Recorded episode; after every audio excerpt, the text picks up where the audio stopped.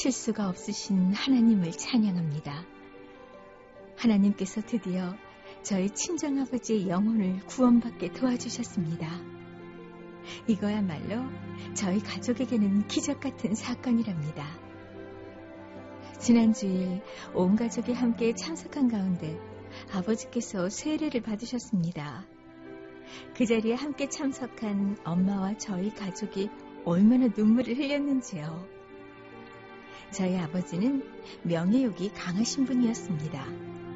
좋은 대학을 나와 좋은 교육을 받으셨고 서해학원 원장님을 하시면서 의롭고 정직하고 바른 분이셨습니다. 돈을 많이 버시지는 못했지만 늘 바른 선택을 하셨습니다. 그리고 일남 사녀인 자식들에게도 늘 정직하게 살라고 가르치셨지요. 결혼한 큰언니가 제일 먼저 교회에 나가고 엄마와 세 딸들도 자연스럽게 전도되었습니다. 남동생은 장인어른이 장로님이신지라 결혼과 동시에 교회에 나가기 시작했고요.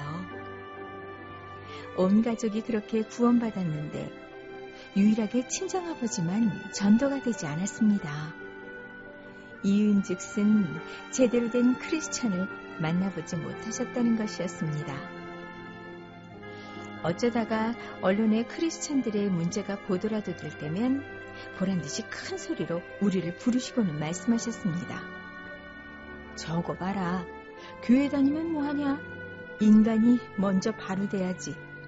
난 저럴 거면 평생 교회 안 간다.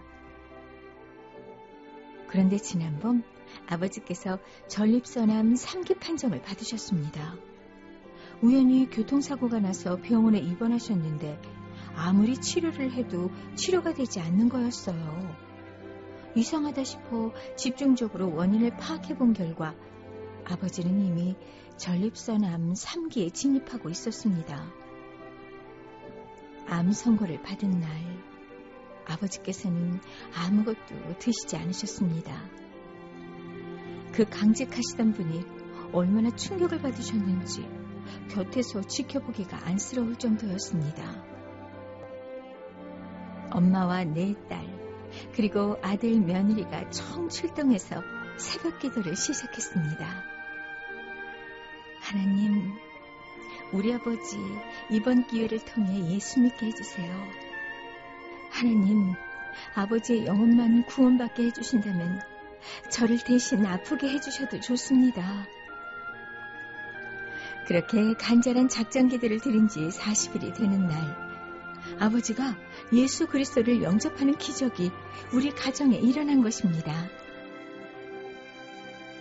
그날 신방을 와주신 목사님 손을 꼭 붙잡고 엄마가 얼마나 눈물을 흘리셨는지 모릅니다.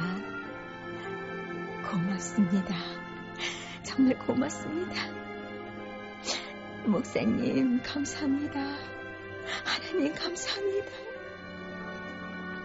누워 계신 아버지를 바라보며, 아니, 예수 믿고 구원받은 아버지를 바라보며, 그날 우리 가족은 모두 눈물을 흘렸습니다.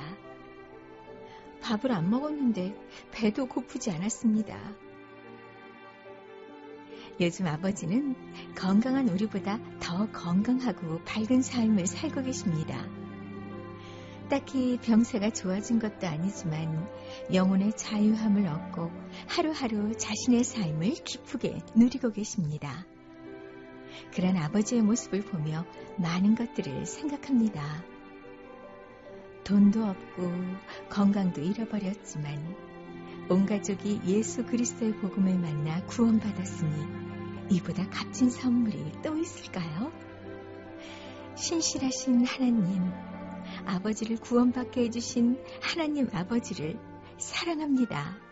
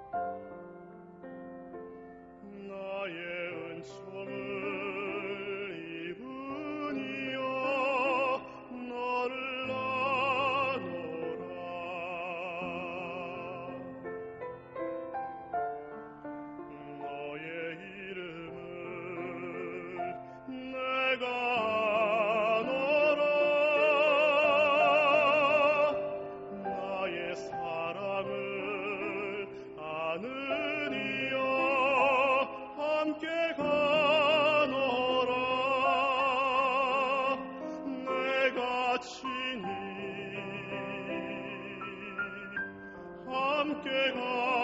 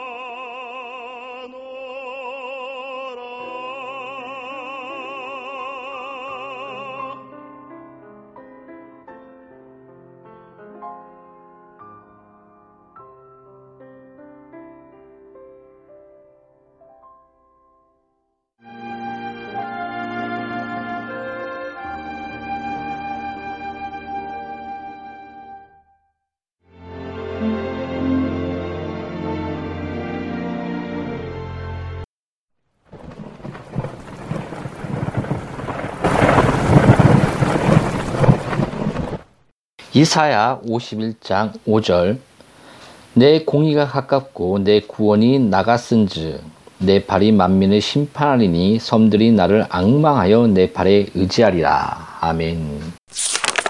내 발에 의지하리라. 그리스도인은 극심한 실험을 당할 때 이 땅에서 신뢰할 수 있는 것이 아무것도 없습니다. 오직 하나님 한 분밖에는 의지할 것이 없습니다. 여러분의 배가 거의 뒤집어질 지경에 빠졌는데 아무도 도와줄 사람이 없습니까?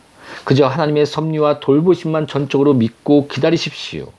사실 우리를 이런 반석에 부딪혀 난파하게 만든 그 폭풍우는 얼마나 고마운 폭풍우인지 모릅니다. 그리고 우리 영혼을 하나님께로 오직 하나님 한 분께로만 몰아간 그 태풍은 얼마나 복스러운 태풍인지 모릅니다. 우리는 때로 친구들이 너무 많아 하나님께 가까이 가지 못할 때가 있습니다. 그러나 너무 가난하거나 친구가 전혀 없거나 너무 무력해서 하나님 외에는 돌아설 곳이 전혀 없을 때 그럴 때는 하나님 아버지께 달려가 그 팔에 꼭 안깁니다. 얼마나 복된 일입니까? 하나님 외에는 아무에게도 말할 수 없는 특별한 걱정거리가 우리를 내이 누를 때 사실 우리는 그 걱정거리로 인해 하나님께 감사해야 합니다. 왠지 아십니까?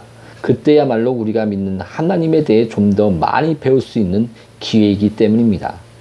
오 사나운 비바람에 시달려 잠못 이루는 성도 여러분 여러분을 하나님 아버지께 몰아가는 그 비바람은 참으로 복된 비바람입니다.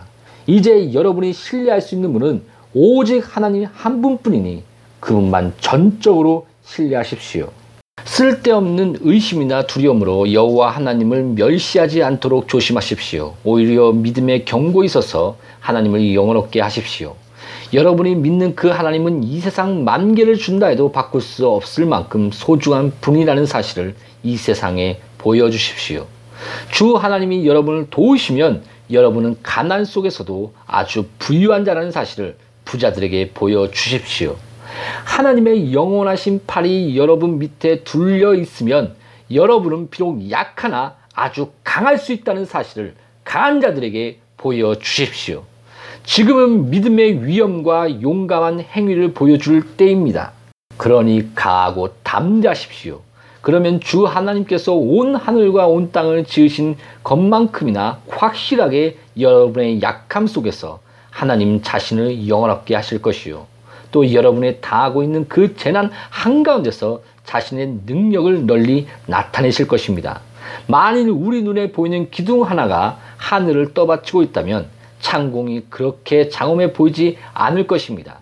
마찬가지로 여러분의 믿음이 인간적인 눈으로 분별할 수 있는 그 어떤 것에 의존한다면 그 믿음은 영광스러운 믿음이 되지 못할 것입니다. 8월의 마지막인 오늘 이 아침 성령께서 여러분으로 하여금 예수님 한 분만 의지할 수 있게 해주시기를 간구합니다. 내 팔에 의지하리라. 아멘.